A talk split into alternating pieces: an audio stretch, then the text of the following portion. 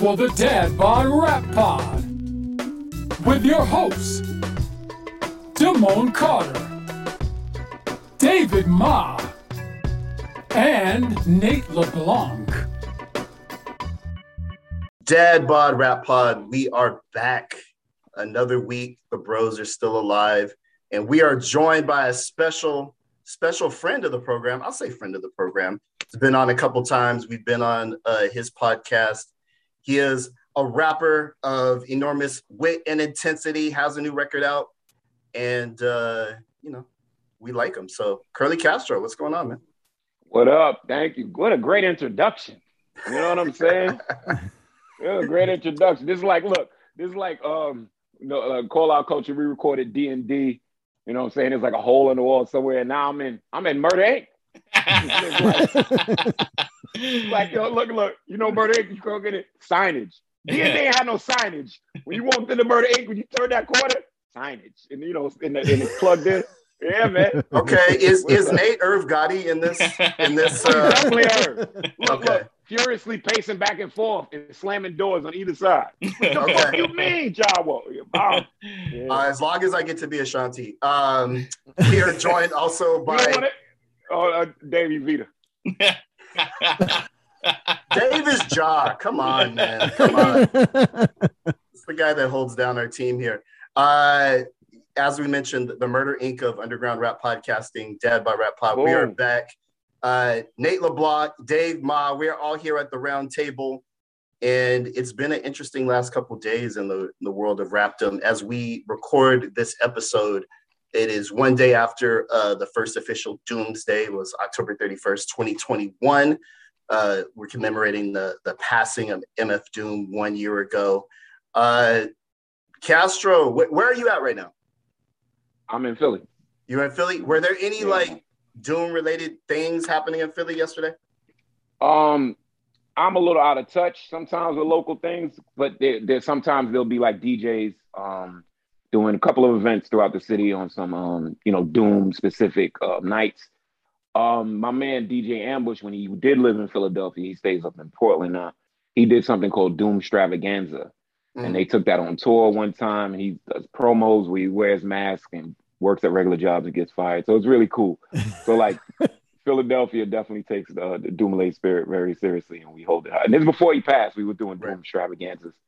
So I know a couple of people have picked it up. That's that's probably that's a, a Doom Palooza somewhere. I would have to double check, but yeah. Absolutely. How uh I know you're a fan. We've talked about this on uh on our podcast before. Um it's been a year. Like kind mm-hmm. of what are your reflections on on losing one of the the goats and one of your favorite rappers? Now, I'm a Doom acolyte. People know that I've done projects dedicated to the man. I've changed my style specifically for the man. Um, and I'm gonna tell y'all, it's kind of sobering because you know everybody knows like Doom was ours and stuff. And then now that you see that he's passed on, and that's kind of when somebody passes on, you kind of gift them to the world. A little more people mm. are exposed to it. Mm. So I'm a little hes- I'm a little hesitant, y'all, because it's reminding me of like how many J Dilla saved my life tattoos people out on their wrist after he, after he passed. Right. And I'm like, yeah, you, you didn't know him when he was JD. You didn't know him when I was confusing him with Naughty by Nature's producer. You didn't know him back then. And so, and, uh, and, and, you know, confusing with Jermaine Dupri. I'm just saying, so I'm not trying to be possessive, but I am paying attention and keeping my eyes open because I do feel it's like, I'll, I'll put it out there because I don't like them. So that Serch podcast, I heard that's fucking fugazi, dog. I heard that's really fugazi. Really, really. That's oh, the wow. man next to the man next to the man. I'm not putting any names out there, but if you notice on Twitter, you know who's supposed to do them.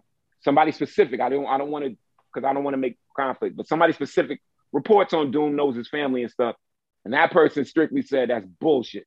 It's oh, not. Oh, wow. They not. They didn't get it. They didn't get it cleared with the family. And if you know Serch, you know he didn't get it cleared with the family. Miss Dumile had nothing to do with that. And to me, that's why I'm like, that's where the vultures are swooping in. All of a mm. sudden, you mm. got a Doom podcast, but you didn't throw any. You didn't throw any time. You like, don't get it twisted. Serch has had many podcasts and many public speaking forums and stuff. If y'all, y'all, you know, you keep it posted. He, he's kept busy.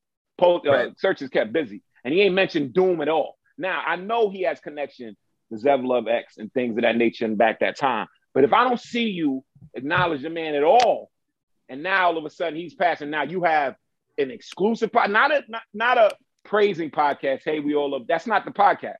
The podcast is like, what would would you want to know from I'm Doom, and you you scared to ask. Like he has some exclusive stuff, and I don't I don't take that lightly. So again, I'm Mm. keeping my eyes open. I'm seeing who's showing, who's showing for clout, who's showing for like, hey, look at me. I know the cool guy. You know what Right, I'm saying? right, But I am right. appreciative of all the pieces, murals, and the parties and things of that nature. That's great. But I do keep my eyes open for the fugazi. Sorry for that was long. Can't say it. Yeah, no, no worries, man. We we appreciate that. Uh, we we did a, a Doom Memorial show about a year ago. Uh, this time, Dave, you as somebody who actually spoke to Doom and was able to interview him about a decade ago. Um, a year later, kind of what are what are your reflections and and how do you feel about uh, Doomsday? you know uh sort of like what uh curly castro was saying you know i you know we're all fans so there is a uh, an amount of possessiveness it's like oh y'all are doing like doomsday everywhere but i mean having said that I, I i'm all for it as long as the family is with it which i guess for these doomsday events that they that they were They're co-signed, And- yeah. yeah so as long as they co-sign it i i'm all for the more of the world hearing more mf doom and celebrating Dumile you know what i mean so um i'm with it um i guess what struck me mostly was like how quickly it was i can't believe it's been a year and especially Yeah, since that's- we especially since we found out actually like around Mhm. um new year's eve right or the first day of the year So it kind of jumped us. Exactly. He actually right? So, passed- like, yeah. Yeah. So yeah, man, I'm I'm still in my feelings about it. Like um all these slow doom tracks are slowly slowly being released and um you know, I'm just like fuck, dude, it's such a bummer. Yeah, it's it is definitely uh, heavy. Uh, was able to go to the Doomsday SF event that happened yesterday. Uh, shout out to DJ Cutso, DJ King Most, uh, who were holding it down there yesterday. Uh, I'll talk about that a little bit more on the Dad Bod Rap Pod Patreon segment because we we've Pay been following. Uh, hey, for that. We've been following call out culture, man. We see we see what y'all doing, uh, and and we definitely are on that wagon. So if you want to hear my unfiltered thoughts about uh, being at the SF Doom Day event, uh, subscribe to our Patreon. But Nate, my man, here's a question I asked somebody, not somebody, I asked uh, Art Fucks, aka Ray from Amoeba Records, who I saw there. Um, will we ever hear Doom Starks? Will we ever hear the? It's podcasting, Nate. You gotta you gotta say. You have to you have to use your words. You have to unmute when you Gotta use say your that part. words. Sorry, guys. Uh, so, I mean, w- when the money makes sense, we'll hear it. But will we ever hear it how it was meant to be heard? I think it's a Mm. slightly different question, right? Right. Right. Like well, the I get version that we'll hear. Will do we even want that? The version That's that what I'm will saying. come It's- out. Do we want that tough. version? Because we know what that version will be. Not Yeah. you- you- we know it'll be touched. They have tracks in the can, but will they use Right. like, whatever is the pr- trendy production style of the time and put it God, underneath I, it I on some fucking like hope not.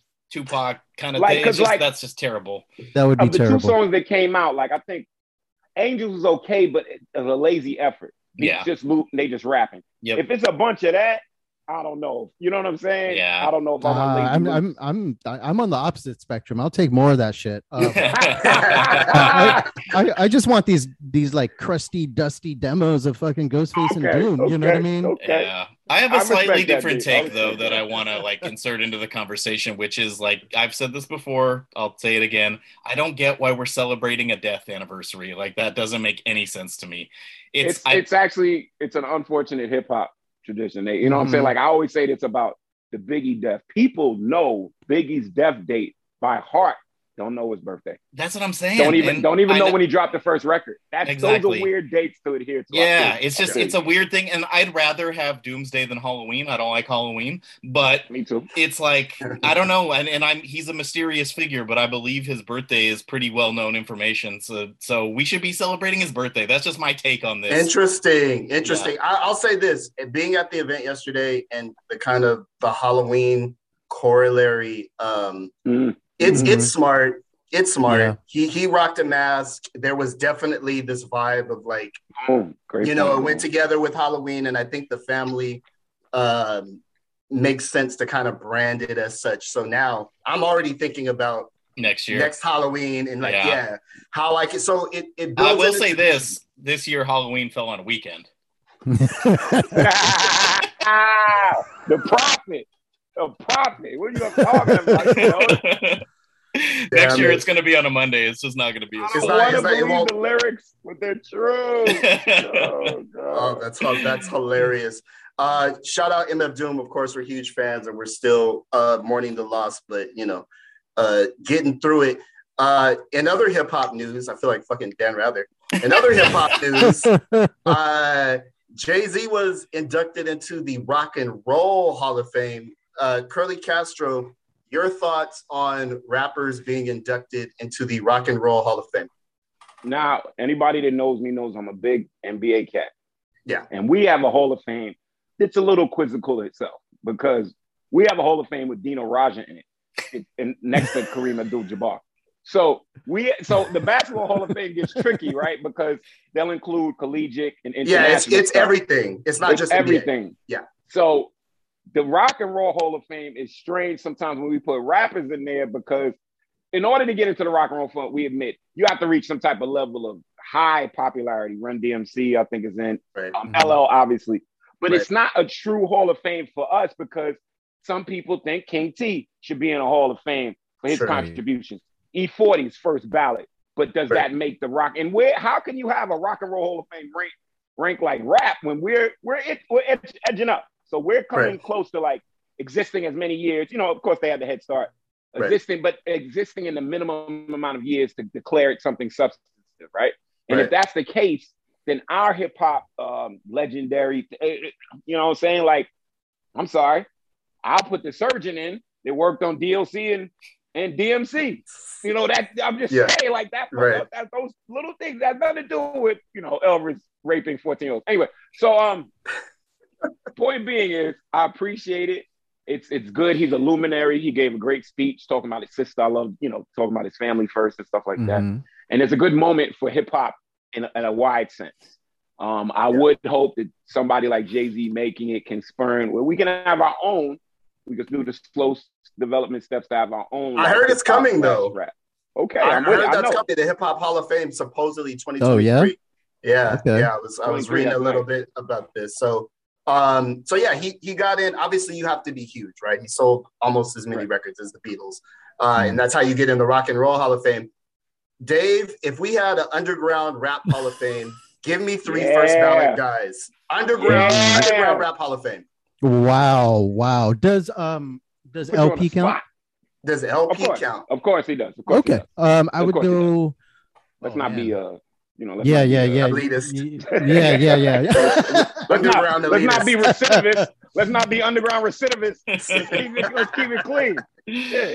Man, yeah, uh, you put me on the spot. I would. I, does Del count as an underground rapper? He was on a major label, like you know what I Yeah. mean. I- If Yeah. we're getting independent. They're independent. High, you're right, but Hiero's independent. I'll go go what you feel. Go what you feel, Dave. That's L- all. Oh, El-P, Del. El-P Del. Um, let's go Slug. Okay, I'll take Whoa. That. I'll take you first go. ballot. But, but there's so That many was- more. Jesus, and That you was- also that put me a on the good, spot. that was You a good put at me bat. Dave. That was a good at bat. Foul- you fouled off a couple of hard ones. You fouled them off left. You gotta, you gotta Shout hit it out to the third LP. baseline. That's right. But I mean, there's so much. I mean, geez, I mean, does Breeze Brewin count? You know what I mean? Like, what I we? knew you was gonna what say are we breeze. ta- Any one of us that went, we would say breeze. So I'm right there. I'm with you there. Knew it. What, what about Absolutely. what about you guys? Uh, I mean, shit. So I, I, I, let me tell you, let me do a confession. So all week, right, I've been watching a lot of Wu. After the um show went off, I've been watching like old, old dirty documentaries. Amazon has a little 40 piece one. Yeah, yeah. Um, the old ones, the Enter the Wu Tang, where meth is covered up. You know what I'm saying? All those old things. And Wu Tang is the greatest thing that ever happened to hip hop. Period. It's fair. So I think I definitely like they're like I know the movie is a shameful plug, but they're like Eternals compared to like mortals. Like you don't really Yeah, yeah. mix it. They're like the gods of Greek and Roman lore playing around with humans. You know, Yeah. Come down as a cow, fuck abroad and bounce. right. That's what I. That's what. That's what Wu Tang is. They just you can't. Cause I mean, you could sit there, you could go Raekwon's on your list, but is it really fair to any other people other than No. you know a few elites? It's good to just keep them. Oh man, I've been bumping into the Thirty Six, going over that come on, y'all. Oh, Yeah. Yeah. Uh, you know, so So Wu Tang, just all nine. Just all nine members All of nine. Wu Tang and many Ten- affiliates. 10 Kappa, Cappadonna. Cappadonna. no cap, huh? No cap. Uh, yeah. The, oh, that's that's really interesting. I feel like uh, Wu Tang has entered um, Metallica stage where their their music, yes, obviously that dominates the sound of, of what we consider to be good rap today, but also the iconography and now with the show, You're in your Um, Target shirt era. Yes, we are in. We are fully in the Target shirt era. Where now, when I see somebody with the Wu Tang shirt, I can make no reasonable guess that they know any fucking thing about Wu Tang, um, and that's for me to get over. That's that's not for them. they they paid twelve dollars at Target. I did not. Um, so I, I definitely I definitely feel that. Nate, what would be obviously Wu Tang as a as a group goes first. What's what's another first ballot underground rap Hall of Fame group? Like who would go in as a group? I- I think you have to do your luminaries, even though they were on labels. Like you have to do Gang Starr. Like you have to do Gang Starr Tribe. Like I, I think they are like th- they set the tone. See, there would be no. if we musical going underground, I know. I I, go, I go. Then now y'all from the Bay, I go Cali Agents. They oh, in. interesting. Cali agents. Oh, Wow. God, yes. Y'all don't even get it. Ask Zilla. Cali Agents all day. Brother Rasco first. Wow. Wow. Yeah. Uh, that's the that first time I'm Rasco has ever been above He mentioned on this show. I'm that guy. And, and, and Frank's Planet Ace, you got that rule of thirds out with Yeah. Yeah, up we were talking about that. talking about mic. I am die hard Rasco. That's Well, it. I'll just me, say uh, you scored that one unassisted. the Rasco joke, ladies and gentlemen. Uh, let Oh, me just great. say That's on the. Jay Z thing, though, uh, it didn't feel like ours. He's so far from rapping. yeah, like, yeah. didn't- So far I'm moved. always proud of hip hop when something happens like that, and it didn't even like make me feel any way because he's Because just, he's just too big. yeah, he's just too But big. Nate, let me ask you: Is that the same feeling with like LL? Like, you know what I'm saying? They've done so many things outside. No, is no, you're right. That's a good question. Um, was it in the same ceremony? Was it in the same night? No, he's I think before. I- no, he was before. Yeah. but not too far before. He, he Okay. could have been like last year. Yeah, I'm this is mistaken. this is the difference. Um, especially because at the time LL got inducted, I had satellite radio. He still does rock the bells, so I will still hear LL talk about Yeah. hip hop on like a weekly basis. Hove, all I hear him talk about is art and like uh Tiffany. Tiffany diamonds and Yeah, yeah, yeah. shit like Great that. It's point. just I don't know, man. It's just um he's pretty far away from the kind of hip hop we're talking about, even though he made a good record with Jay Electronica last And I'm year. about to say he got to join out with Mhm. Conway right now. So Does he he's- really? got- yeah, it's That- Conway, that's, that's a, his verse is way It's off that better than his than his um than his than the verse he did on Kanye's record. Oh, way okay, better. good. I need to I need to Yeah. beat that. I'm a little behind on my Conway. Way list. better. Yeah. The, the, the the flow he chose. He chose. I, I appreciated that. Y'all, y'all Nice. feel me? Or, Yeah. or the flow that Jay Electronica gave to him. That- Oh! yeah. Come on, man. My guy is doing got- Tiffany. I got, I He's doing no, I got Tiffany no ads, that and he's fight. still writing rhymes. No, no fucking way. No Uh, fucking way. I, I think he can rap whenever he feels like it, personally, but I don't know. That, don't know. that, that feels that feels fun to say. Like, yes, I want to believe that Hove can step out of a boardroom worth a half a billy and then come in there and spit bars. Uh, Jay Electronica had one album in 12 years because he is part of Hov's team. Like he's you. When I heard a written testimony, I was like, okay, I see. I, I get it. I get it. You know, it's Uh, not but- Jay's album because he doesn't write his rhymes, so that would have been a spoken testimony. Spoken testimony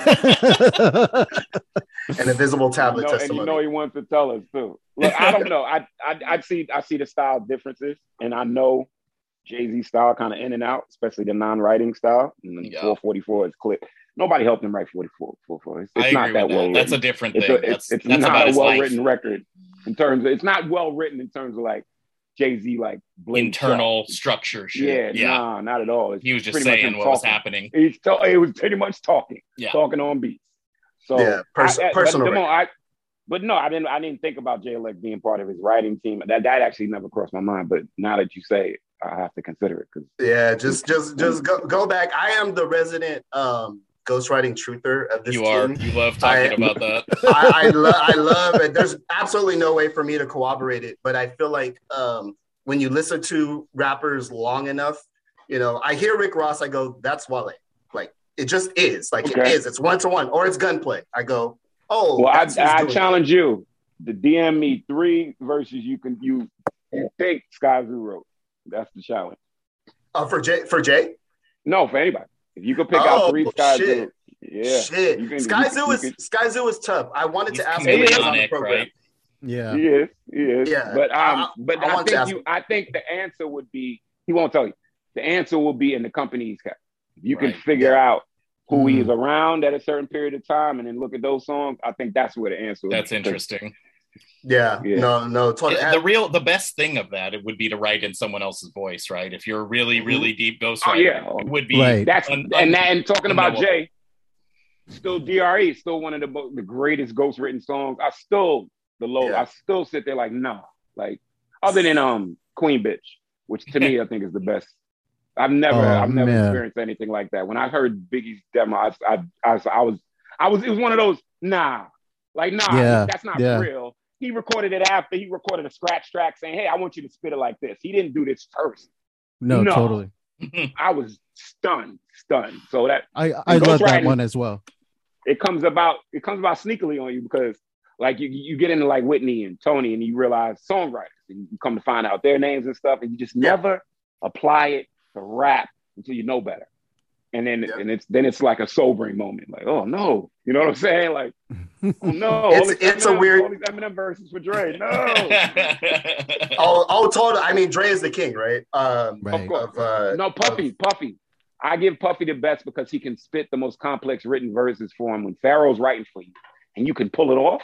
Yeah. There's there's a skill in that. Now I don't give him too much. 'cause Y'all know Yeah. my line. Where's my shirt at? I'm about to say, give him too yeah. Very ironic coming from you. Yes. but I do I do give Puffy some credit to be able to, to hit that cadence and them flows because he has a Spanish version of Public Enemy number one in total it's a video.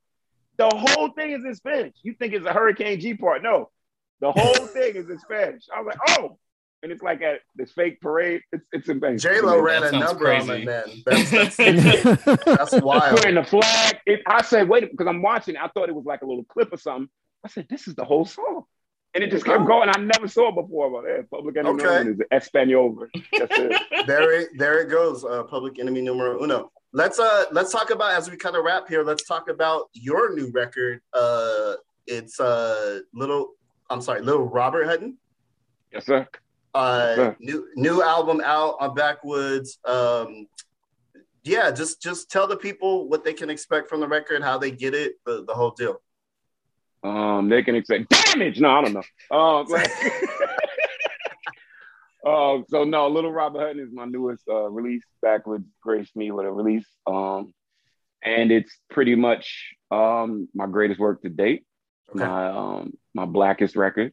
Mm, my um my record that has focused my angst in a way where it's just kind of it's not a diss it's not a diss it's like I don't give a fuck record. Like you, you're gonna get you got exactly what I wanted to give with Mm. this record. No shorts no shorts taken no qualms no half measures done. Um and the byline pretty much is like what if little Bobby had Afrofuturism weaponry back in the 60s against Hoover and all his fuckboys? And Mm. so just I just went that route and um, I tried to express it the best way possible. Some people say it's a concept record. I didn't go in making a concept record, but I think Oh, really? elements of the Mm. yeah, I, it wasn't a concept to me in the sense that I knew, like what I say is I make an umbrella sometimes, a, a high end umbrella for my topic, so that way the rain will fall where I want it to. So I kind of didn't want to be all you know ham fisted like this is the Bobby Seale record, and this Yeah, record yeah, is yeah. about Yeah. Huey, and this record is Yeah. Eldridge with white women in Algeria. In Algeria, no. No. You know what I'm saying? I wanted to, you know, I like I, I massage some things in. Some things are overt. Sometimes I'm a blunt instrument, and other times I'm a little more surgical. So that's I just wanted to, you know, songs about brotherhood. Is, uh, there's a wide range of things I feel on the record. Okay. The little um little Robert um uh the little Ro- and the little uh, what am I saying?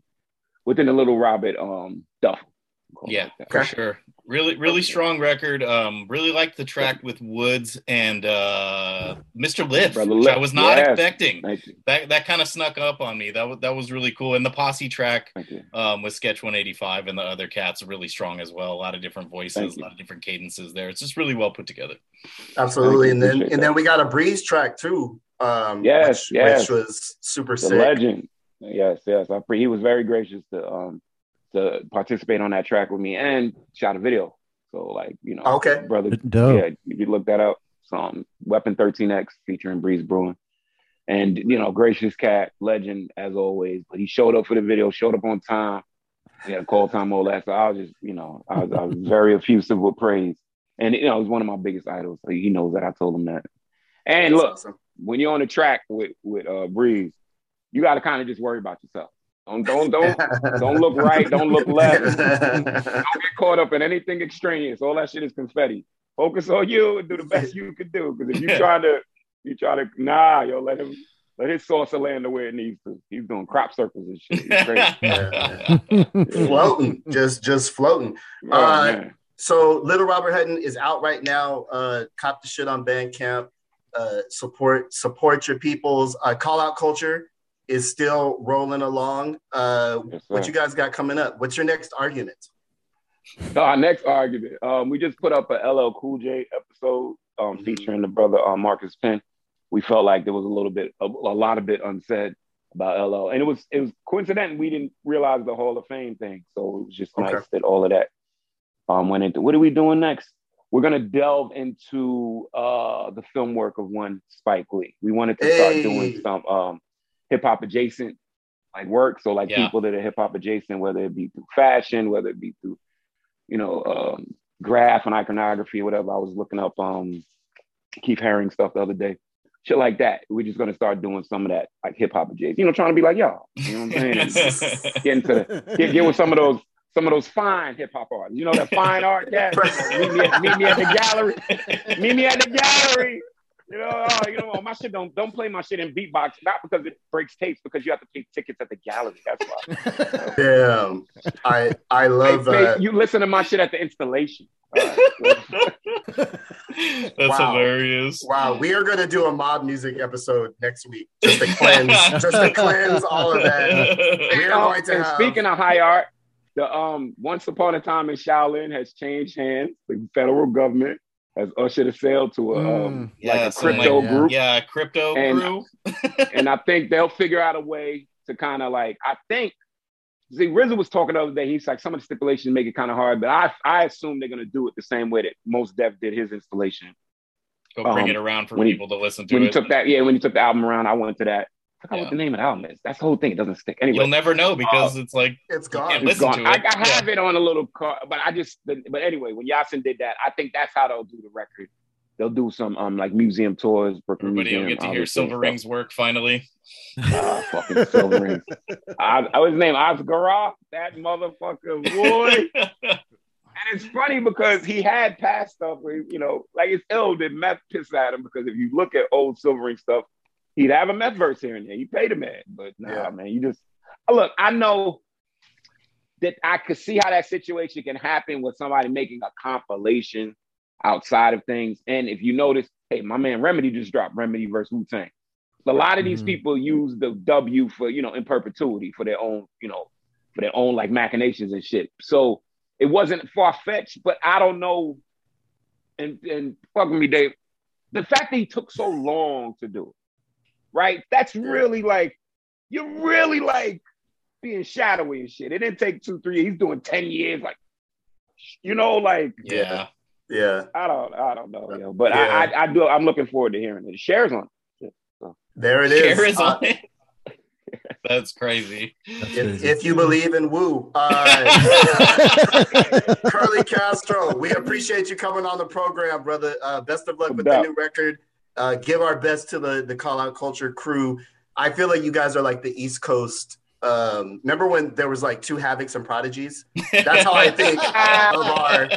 We are South Central ra- Cartel. You're Mob I'd rather, I'd rather it be a sway and tech uh, versus um, stretching Bobbito. There you There you go. go. There you There you go. I'd, I'd rather that than Havoc and Protege. once you look, Damone, once you start going there, you ain't too far from Smiles and South Star. So look, we gotta be careful.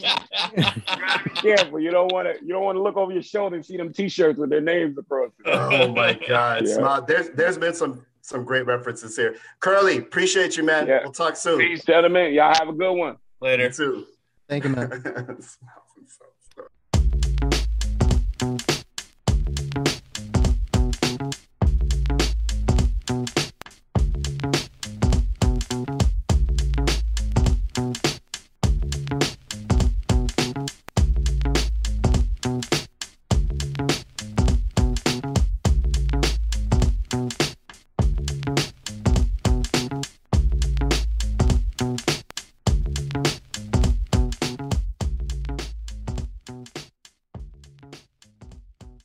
Smiles and South Star. Dad Bod Rap Pod. That was our conversation with the Mercurial, Curly Castro, a friend of the program. I, I appreciate this is his third time on DBRP, no? That sounds right. We did well, actually, I think it's his fourth. We interviewed him around the time of Tosh. We Yep. interviewed him and Prem Yep. when the Shrapnel EP came out, and he was on the takeoff. Our, He was uh, on our- the takeoff. hot That's take right. episode, That's and right. then we were on their podcast for the kind of wrap up for that, and then we did like the fake game show with Mike and them, which was really fun. yeah. Um, so yeah, um, call out culture of the bros. Curly Castro is the bro. Um, always, always fun to talk to him. He has yeah, man. got so much energy and so many opinions about hip hop. Where I consider my thing of hip hop that I have a lot of knowledge. It's Yeah. more for them about having these really well reasoned, well thought out opinions. Opinions. And I Even- hesitate to call them takes. Like it's not Yeah. a hot take thing. It's like no, no, no. I've thought about this a lot, and this is what I think, and I've got reams of evidence to back it up. You know what I mean? Yeah, totally. Anytime uh, Castro says something that I feel is wild or outlandish, I take a moment to be like, hmm. I know he thought about that one, so Yeah, how would we reach that conclusion? Yes, exactly. Yeah, we certainly don't always agree, but it's always fun to chop it up about rap with those guys. And I, for me, it's so different to talk to them as like a crew because they're all rappers. Yes. And so like they Yes. think about rap in a different way than we do. We're like you are an MC, but we Right. primarily are fans, Dave Right. and I. So it's like I don't actually know what people are doing very often, like lyrically. You know what I mean? I, like I've learned some terms from you. I've been thinking about it a little bit differently now that we've been doing this every week. But I I think about like how music makes me feel. yeah, That's yeah, your your enjoyment as a fan. Yeah, what Yes, the, yes. deal is. Uh, and then there's the kind of the craftsmanship angle. So yeah, whenever I get in the proximity of the call out culture guys, it is a very uh, well nuanced conversation about craft. Uh, they're also funny, which is not common in our particular lane. Yeah, Of a a of self seriousness.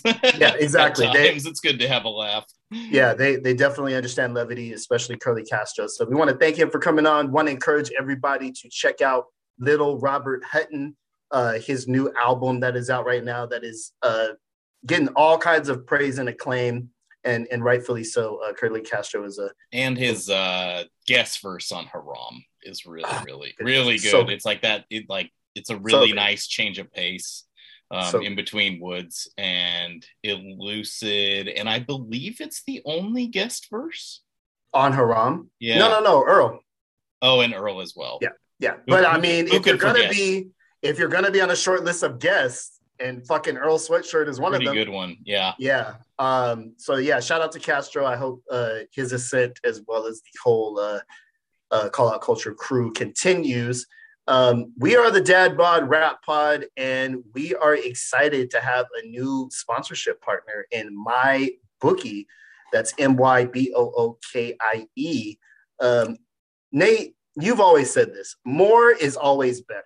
That's true. That's That's, what- one of my main life philosophies, and anyone who knows me knows that.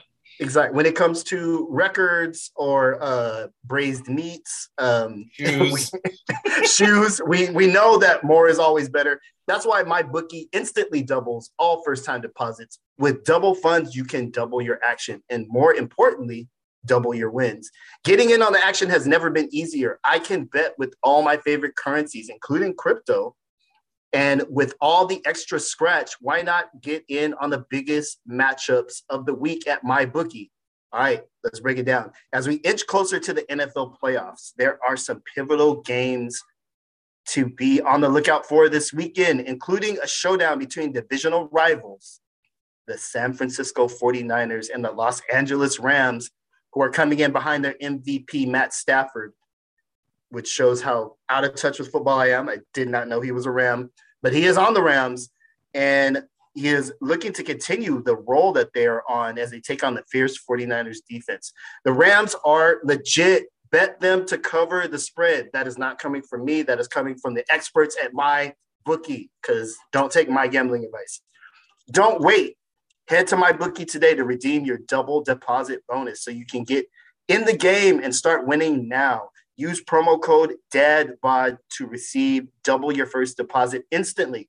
The promo code DADBOD so you can double your funds to double your winnings. Bet anything, anytime, anywhere with MyBookie. I'll bet that you don't know who the Rams just traded for to solidify their already fearsome defense. That that I do only because I'm just coming back from doing a show in Colorado. Oh, how funny! And, and they is are Colorado hurting, super bummed about this? Yeah, they are hurting over the loss of Von Miller uh, to the Rams. I've always liked Von Miller, even though I've kind of distanced myself from football. Uh, he seems hella cool, and he wears the funniest glasses shape. Exa- you took the words out of my mouth. The glasses that he wears are so hip and so unusual for an athlete of his size. Um, I think he has a level of swagger that um, that will go well in LA. I could see him showing up at different places in LA and fitting right in, despite the fact that he's a huge human being. So, um, Yeah, definitely tap in with MyBookie if you're doing the NFL uh, gambling thing. Uh, that is our new sponsor, and we appreciate all the support from them and you, the listener. Now we are going to switch gears here. We have a, a very interesting interview that we have lined up for y'all. We were able to talk to DJ Abilities um, about his new record. I want to Phoenix. Phonograph Phoenix from the Ashes. Uh, I want to just throw it out right here. Amongst the hip hop podcast, I think we talk to the most DJs. I think I that's think- true. I think we are the one podcast that definitely holds up uh, DJs and DJ culture. Um, so that's why this interview was fun. We are very conversant um, in DJ culture, but DJ Abilities has had this inter- interesting trajectory. Obviously, we know of him from his work with Idea, um, but also he's embarking on this new chapter where he's producing his, his own stuff. And so it was cool to catch up with him.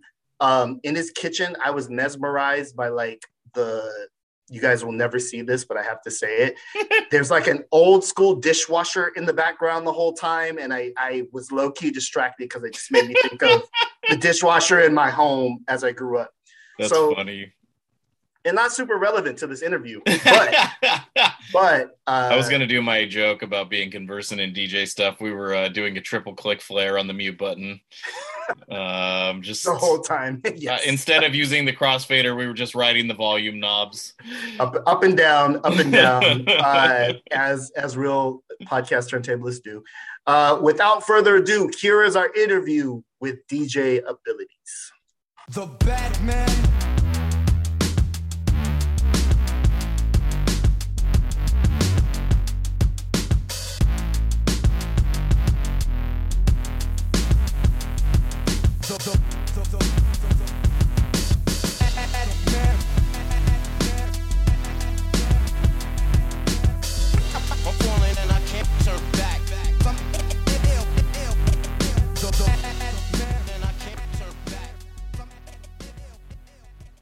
Dad Bod Rap Pod. Every week we bring you interviews with people who are moving and shaping hip hop culture.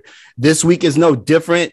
Joining us in Zoom, we have a man who has a new record coming out called Phonograph Phoenix on Rhymesayers Entertainment, dropping October 29th.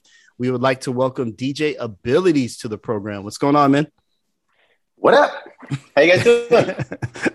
uh, doing well, man. Thanks for thanks for taking part in this. Uh, we had a chance to listen to your your new record um, today uh, because one of the few perks of podcasting is the advanced drops. Um, coming out on October 29th, and it's a departure from uh, the the style and musical approach that you've used on past releases. So I wanted to ask you, kind of, what prompted you to make this change from uh, a more sample based production style to doing a lot of uh, more live instrumentation?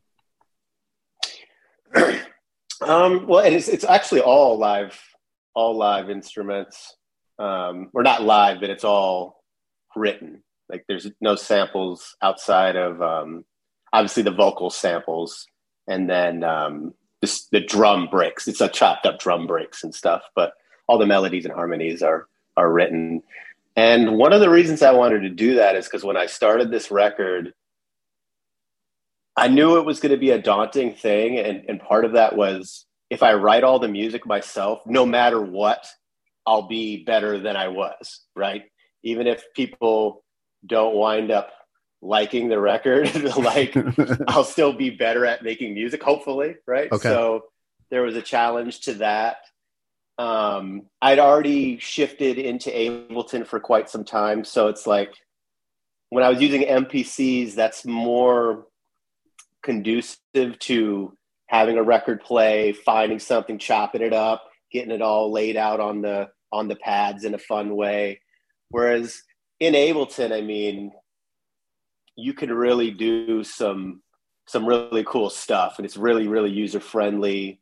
And I'm actually with Ableton Push was one of the things that made me think about writing it all because I'm not classically trained on, any level, but that machine it had it to where you could just pick a key, right? So it'd be like Mm. every button is in E minor, and Mm. so that that let me go. Okay, well, since I know from a uh, theoretical standpoint everything is quote unquote right, then I only have to worry Mm. about it sounding good.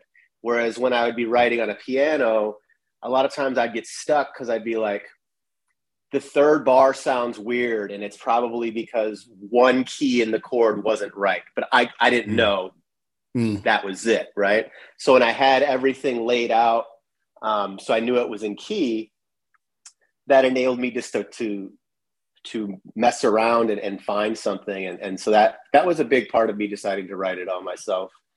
And since I thought too, since this is my first solo record ever, I Mhm. really wanted to have it be as much as me as possible, Mm. which is why there's no guest appearances. And not that you can't fully express yourself with samples, because you obviously can, but I, I do think that um, having to write everything from the ground up made me explore inside of myself as an artist a, a little bit more. And, and i was i was forced to pull something out not just have good taste because i heard a cool sample. It was like it's got to come from from me. Mm. and and um, also not having um, any vocalists you know when you're when you're working with a vocalist the beat has to be simple to a degree because they have so much going on. When because I, I had attempted to do instrumental stuff before this record using samples like years ago. And i would always inevitably just get to a space where it was a, a dope loop and maybe a breakdown or something. But when you're dealing with samples you can only change it so much. Mm. Whereas like when you guys are here in Phonograph Phoenix, because I used VSTs and was able to write it however I want, I can make it go wherever I want.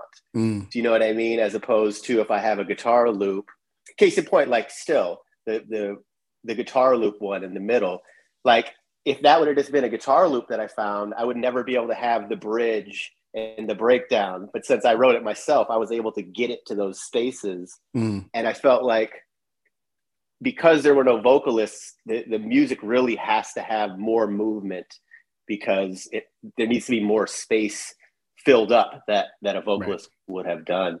So it was a, a bunch of it's probably long winded, but it was, it was a, a handful of reasons. You know, just the challenging of myself, and I thought it, I could express myself more. I thought I could do it better, um, and and ultimately the way that VSTs sound now, they're so good. You know, when they Yeah. when they first came out, we we all used to clown them and call them computer beats, right? Because they all Yeah. were just thin and shitty, and so it's like I never wanted to do stuff like that because I just didn't want my stuff to sound like that. But now we, it's gotten to a point where like they sound good. If you know Mm. how to freak them, like they can definitely sound good. And then I knew I was going to get it mixed and mastered really well, and I knew that that would help pull that out as well. Um, and then on the next record, though, I'm replacing my VSTs with uh, actual analog synths just to to step it up Okay. even more. Okay. Yeah. So I still write with all the VSTs, but once I have it written, then yeah, I'll go and MIDI it up. And then I know enough about synthesis now where it's like, oh, this is a square wave with this t- amount of resonance, so I can dial it in on the Moog pretty quickly. Mm. Um, and it it's been working out.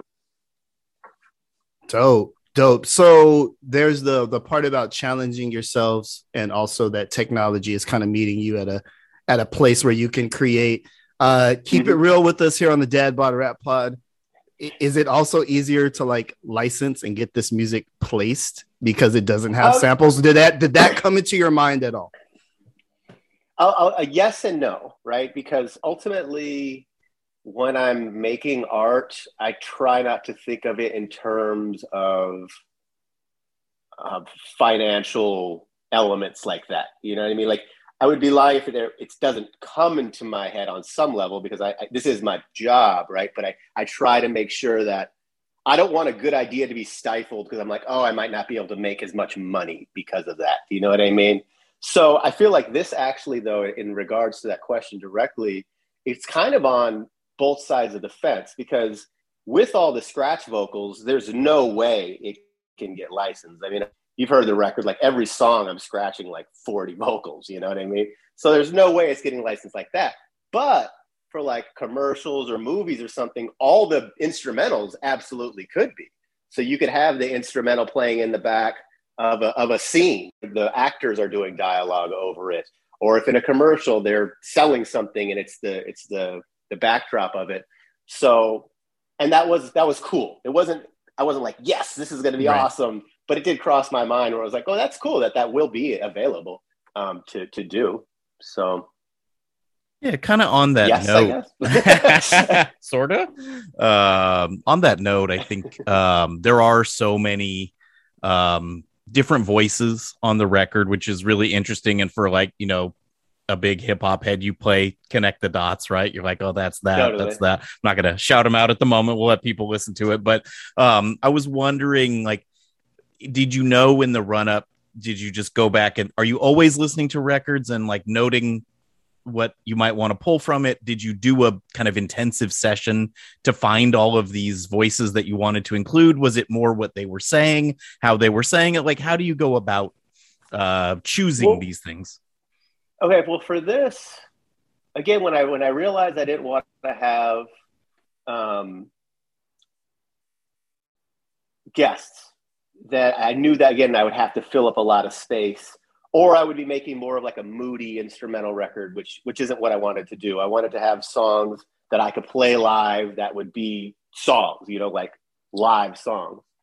Um, and so to do that, I knew that I would need probably a lot of vocals because I'm not like I consider myself to be good at scratching, but I'm not like Qbert or D Styles, you know, where they can just take one sound and just scratch it for three minutes, and they they have so much variety that it's fine, you know. Like my the, my vocabulary is so much less than those dudes at, at that, right? So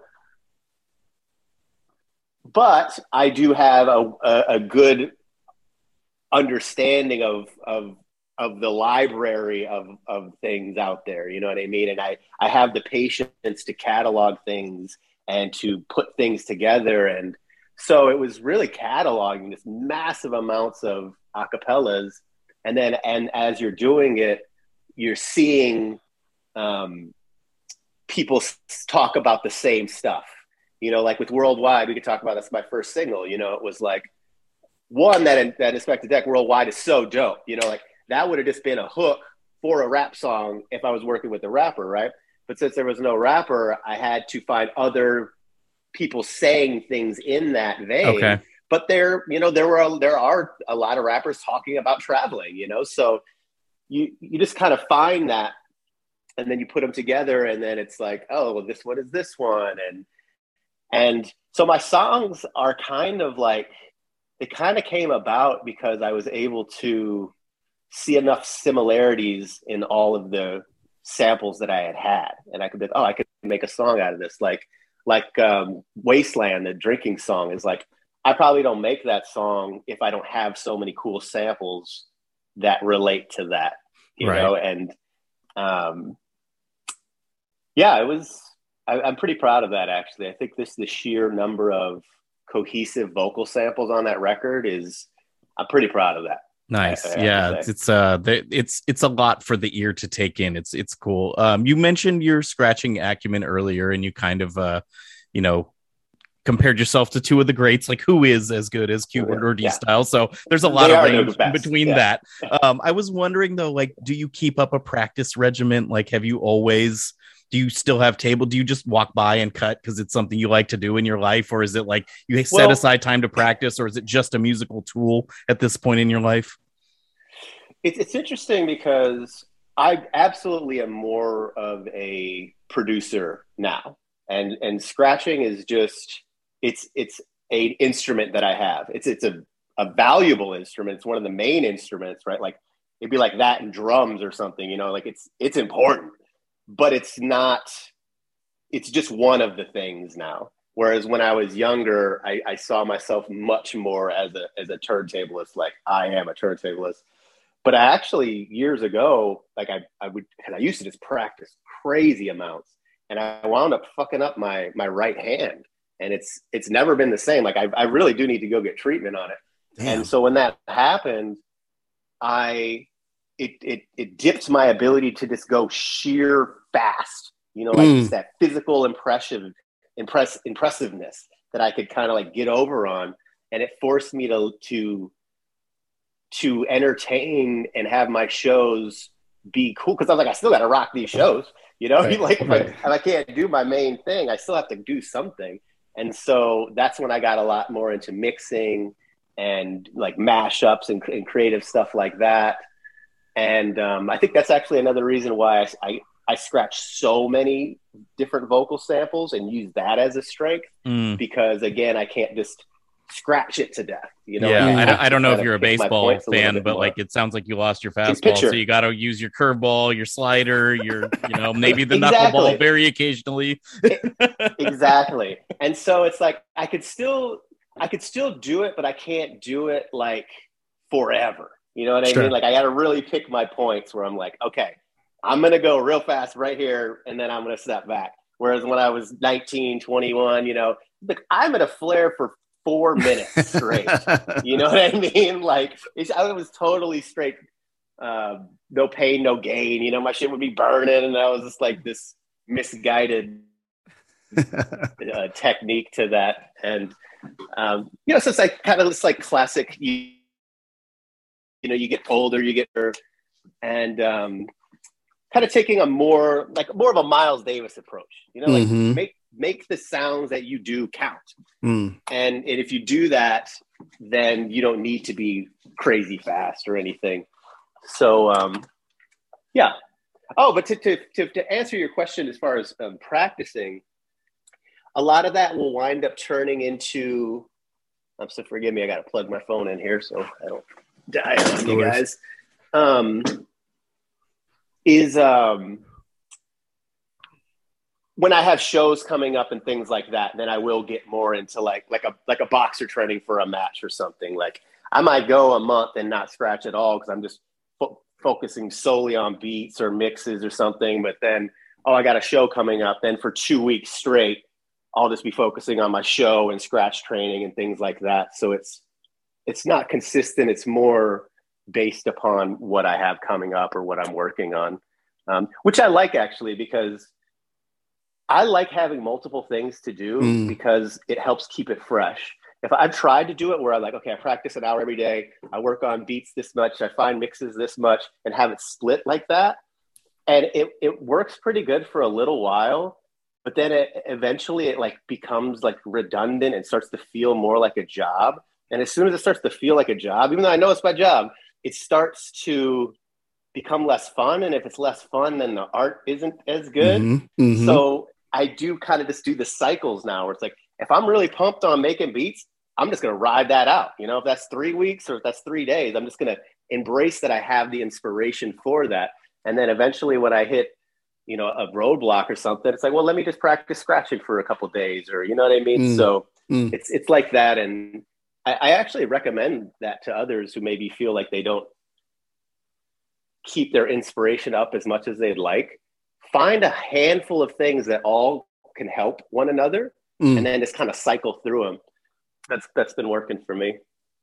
That's dope. Thank you for blessing us with that. And also bringing to the forefront something I had never thought about, which is like DJ carpal tunnel.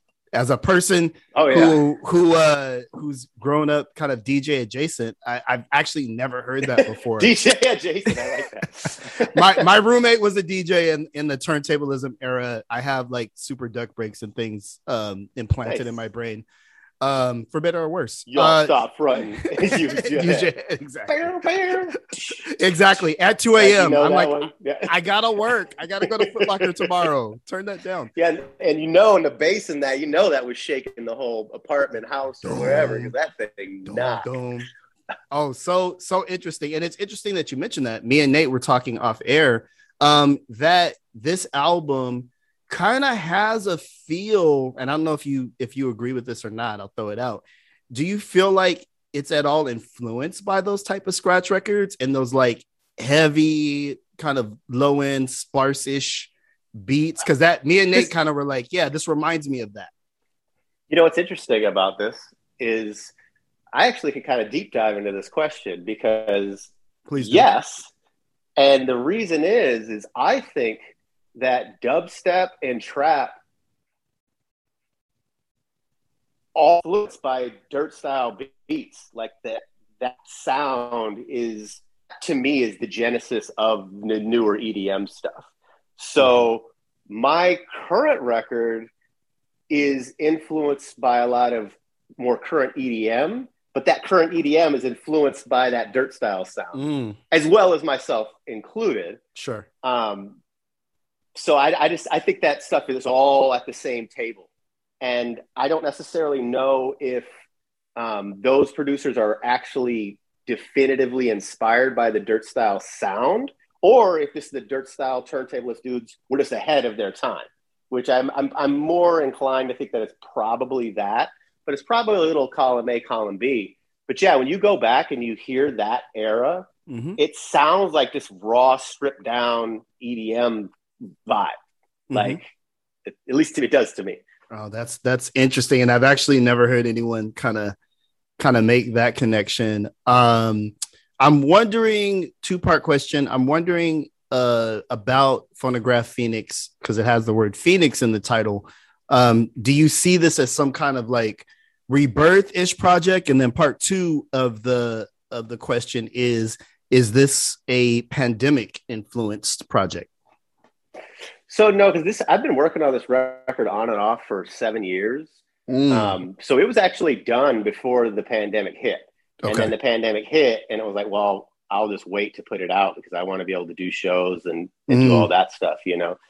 Mm. So, but it was kind of interesting because with things opening up, and it, it kind of feels like it matches with that. Like everybody is kind of having a rebirth, which I think is pretty awesome that it can line up with with people's lives in that way, hopefully.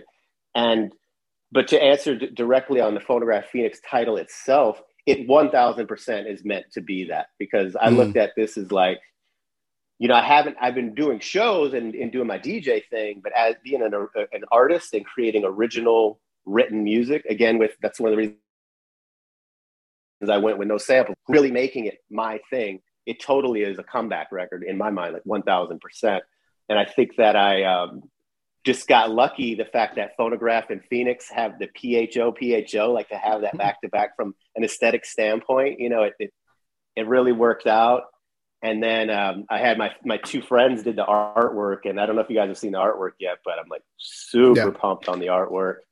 And um, yeah i mean even you know the first song you know out of the bottomless pit you know it's like and right out the gates you should know that's what's up you know what i mean like that first line is just like boom And um, yeah, I'm Mhm. really excited for people to press play and they're like, "Oh shit, this is this is going down. This dude's this dude's bringing it."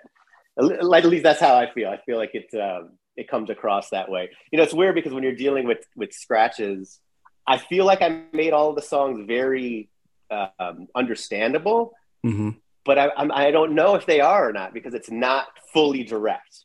Do you know what I mean? Like Mm. you guys tell me, like when you were hearing the songs, were you, is it clear that you're like, oh, this song is about this.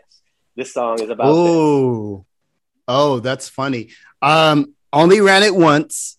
Only ran it Okay. once, so I I would have to go back, and then also song title matters, right? Like you have to kind of look down. Yeah, and so uh, we live in this weird era where you know you put on music and then you're not actually looking at what the the song titles are. Uh, but now I'm inspired to do so, and that is your challenge, listeners. When you listen to uh, "Phonograph Phoenix" by DJ Abilities, to uh, see if the if the story jumps out uh, from there. But that's that's a really dope point.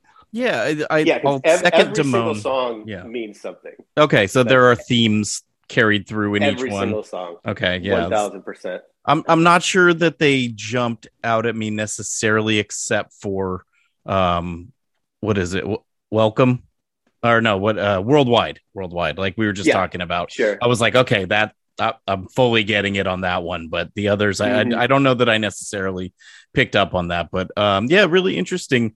I guess um, if you care to, or if you don't, I totally get it. Elaborate more. You said you like you were still DJing, you were still doing stuff, but you hadn't really made music. Like, um, are do you have a club night? Do you have a mix thing you do? Are you on the radio? Like as a DJ, what have you been Well- doing to kind of keep going? No, I, I just just doing shows, but it's still it's still mixes.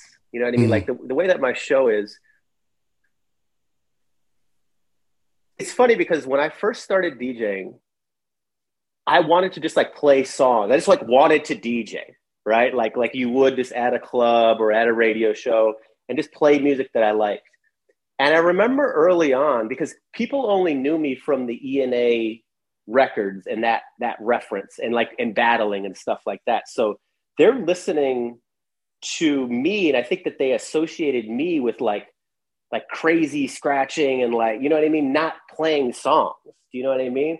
And so I, I remember doing my first shows and and I was like and people were like like we all it was all everybody was awkward because it was like I wanted to just play songs.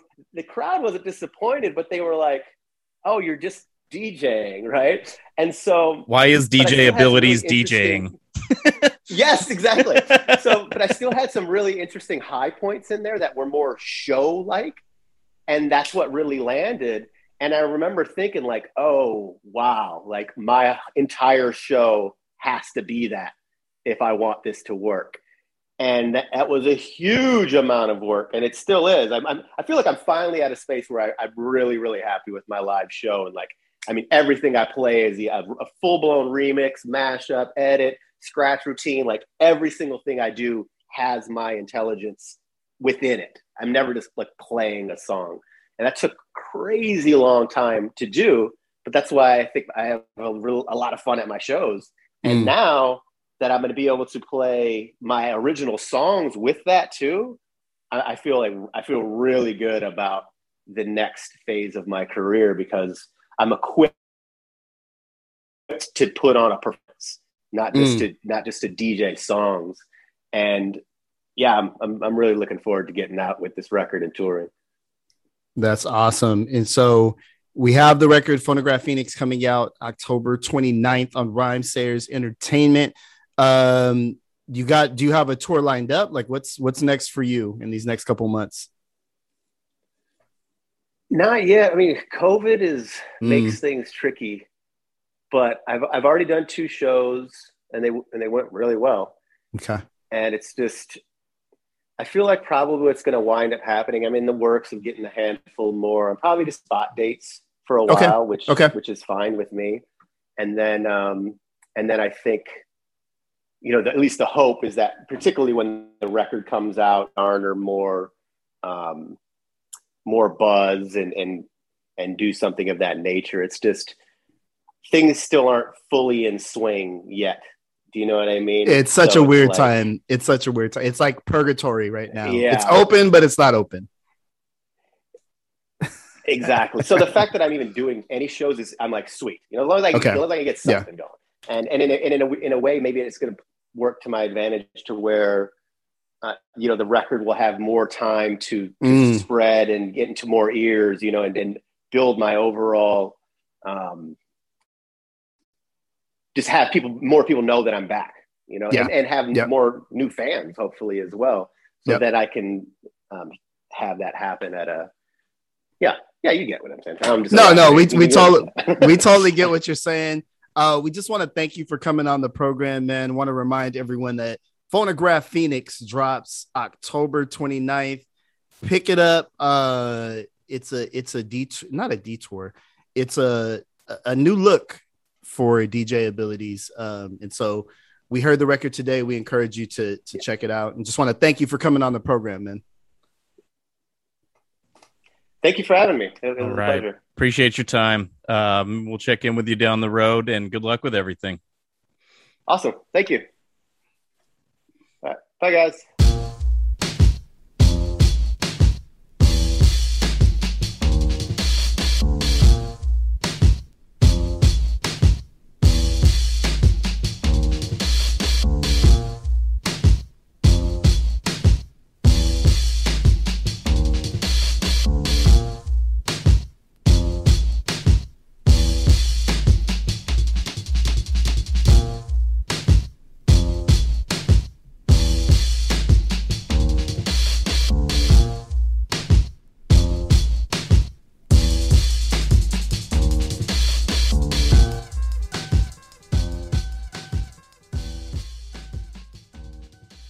Dad Bod Rap Pod. That was our conversation with DJ Abilities. Um, super cool cat.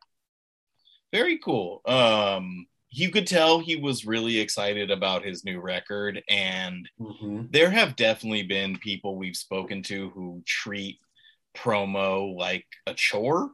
And Yeah, this was yeah. not like that. Like he No, he wanted to talk about it. And on that note, we we kind of kept it to the new record. Like there were We- some we did. tendrils we didn't we didn't pull we didn't on. touch on. Yeah, I think there's a, a natural tendency to anything that DJ Abilities does. We want to talk about the narrative with him and an Eyedea, RIP. Um, and it just kind of didn't feel right. I know a lot of times when we're talking to folks, we'll both have all of us and even Dave will have questions lined up. But you know, you get a feel for the interview, and he was really excited about talking about his new work. And I, I just didn't feel like not that it's not relevant i just felt like in the flow and vibe of the interview that's not where we wanted to take it obviously um it's a big subplot to everything he does even in the promo that the record company sent out they they lead with his relationship with with Eyedea but um you know i i think we are one of i'm gonna pat ourselves on the back. I think that we are one of those podcasts that um really try to stay in the moment and be present with the guest and kind of like feel that out and not have these like really canned questions that we fire at them just because that's what everybody would do. And so um we didn't touch on that but i feel i feel good about it. Um and i think it's it's good that he's getting a chance to kind of spread his wings as as a producer and somebody who's establishing his own identity Yeah, as a solo artist. And I will say, if you want to hear us talk about Eyedea with someone who was close to him, it would we spent a fair amount of time of our slug interview from a couple Absolutely. of years ago on Absolutely. that. Um, one thing that I um, did want to bring up was, you know, it's it's an instrumental record and it sounds a little different. Like it's not. I don't know. I don't Mhm. know how. I mean, it's out in the world. Many people who will click this will probably have heard it by now. Were you surprised when we got the little promo email when you Yes. started clicking around? Yes, in in terms of to your point, there is a lot of instrumental hip hop floating around, um, and there's a sameness to it. Let's just be honest. Um, there's a sameness to it. Um, you know, we're gonna take X Y Z sample, we will chop it as such, we will filter this baseline, blah blah blah blah. Um, and DJ Abilities isn't doing any of that. What I really heard to me, and I, I'm not, I can't remember if I brought this up in the interview, but what I really heard was somebody who was deep into turntablism and the motions of that. We did talk about it, how it kind of mirrors um, the beats that would be on scratch records, Mhm. um, which are going to he be. came at he came at it like kind of in a roundabout way where he thinks those beats have really influenced like modern EDM, which admittedly is not something I'm Sure. very up on. I'm uh, uh, like at all. I guess would be a good way of putting that. Yeah, But- yeah, no, totally. He he kind of framed it as it influenced those things, and so it's kind of out there in the zeitgeist. But I definitely feel, in terms of, I guess I'll say phrasing, his approaches to bass lines and how he puts chords together and and all that stuff, definitely to me is reminiscent of the the Dirtstyle, um, you know, kind of era of break records and the beats that would be on them and really what I think is a DJ approach to production. Everything on this, I think you could scratch to. And I didn't bring this up in the interview, but I do feel like that's the kind of overall energy and vibe, which um, I'm into having been uh, kidnapped by DJs in developing Stockholm Syndrome.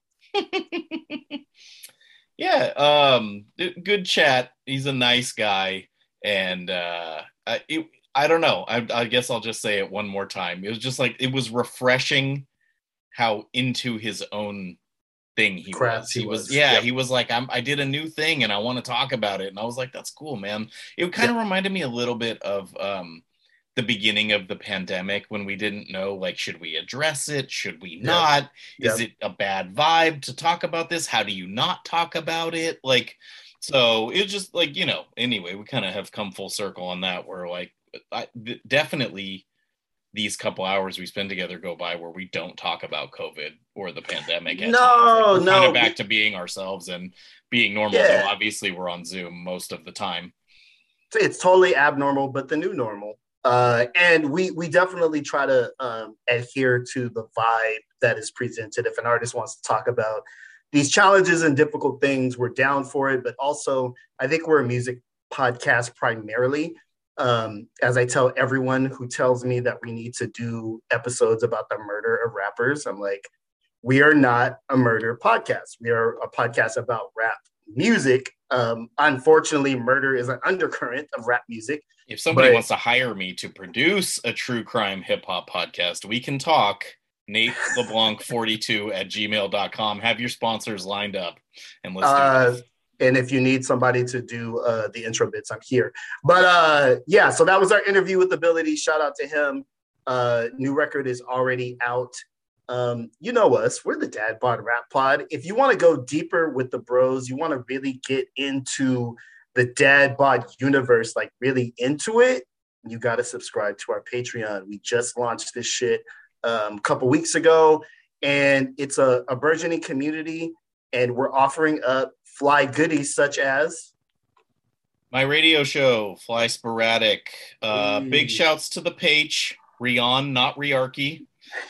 I came up with that this weekend. I've been waiting to say it. Um, brilliant, sir. uh yeah we've got uh exclusive audio segments where we debate uh newish records we're going to record one of those in a second here um we will be auctioning dave's promos soon not auctioning raffling Raffling them off. um and yeah so there's like a cool little back and forth um you know people i didn't realize it was so interactive i guess like as i have probably shamefully said i don't subscribe to anyone else's patreon so Ooh. I didn't know it, that people talk to you through it. Yeah, yeah. Funny. Totally, totally. is- And like, that's a fun part of it. It's like, like everybody's super cool. I, I can call them the guys. I think it's I think it's mostly absolutely. dudes at this point. um, we may have one female subscriber. No, we don't. But we need to get some. So, women, all four of you who are listening, please subscribe to our Patreon. You can listen to the Fly Sporadic, which is uh, Nate's radio show, which combines music and little talk bits in between, which people on our Patreon are super excited about right now. And it's an exclusive perk only for folks who subscribe to our Patreon. Um, and we're kind of developing other little tidbits and goodies. Uh, you might get some behind the scenes uh, chat there as well. So we really appreciate everybody who has subscribed already. Just $5 a month for all the flyness you can handle. Um, we are on Twitter at Dad Bod Rap Pod. We are on Instagram at Dad Bod Rap Pod. We are every damn where. Every Thursday, we drop new episodes because that's who we are the Dad Bod Rap Pod.